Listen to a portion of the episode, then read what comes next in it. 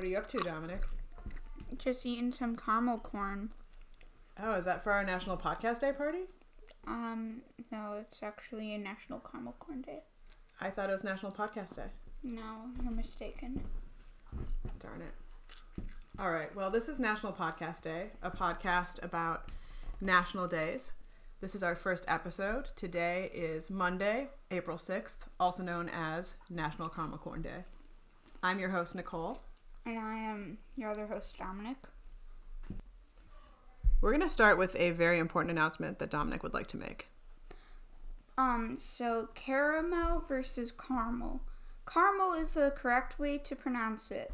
We have done some heavy research and we have concluded that our assumption is correct and caramel is a terrible way to pronounce it. And what's going to happen to people who say caramel? Oh, they've already been reported to the authorities. It's a minimum of five years of prison. Okay, now that we have that incredibly important announcement out of the way, we're going to go over the history of caramel corn just briefly. So, caramel corn dates back to around the 1870s when brothers Fred and Louis Rueckheim came to Chicago, I think from Germany. And they created a very popular, uh, I don't know if you call it dish, concoction that was popcorn, molasses, and peanuts. And they served it at their popcorn store in Chicago from, it seems like the 1870s on. It's And- the Chicago World Fair. and then, exactly, in 1893, the Chicago World's Fair happened and they introduced caramel corn. There's a big unveiling, and people generally liked it, but it wasn't as popular as they thought it would be. Do you remember why? Um, because it gets all sticky and people didn't like it for that reason. Yeah, they found it to be sticky on the fingers and hands. So they switched the recipe a little bit and they changed it from molasses to a more sugary caramel. And I guess it became less sticky and people liked it more. So something I think that's surprising in that is that I think of popcorn stores as sort of like the epitome of just like a rich people thing that neighborhoods don't need. So whenever a popcorn store comes into a neighborhood, I'm like, what's going on here? Do we need this? But it turns out popcorn stores have been around For uh, forever. yeah, a really long time. So I don't know who was going to the popcorn stores then. Any ideas? Everyone or just the rich people? I don't know. That's a question for a different time.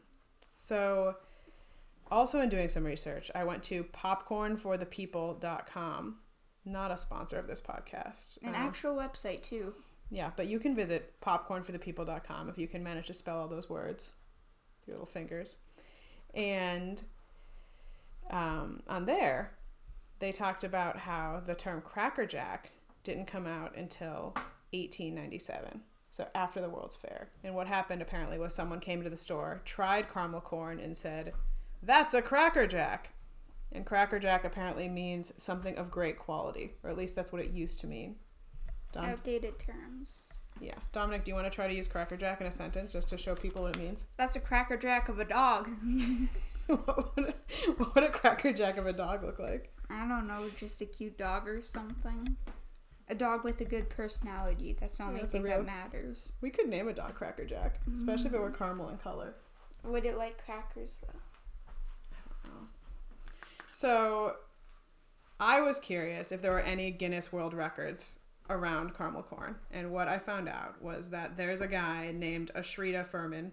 People who are familiar with Guinness World Records perhaps have heard of him because he's the guy who has set the most world records. He has the record for the most world records, in addition to holding, of course, a lot of world records.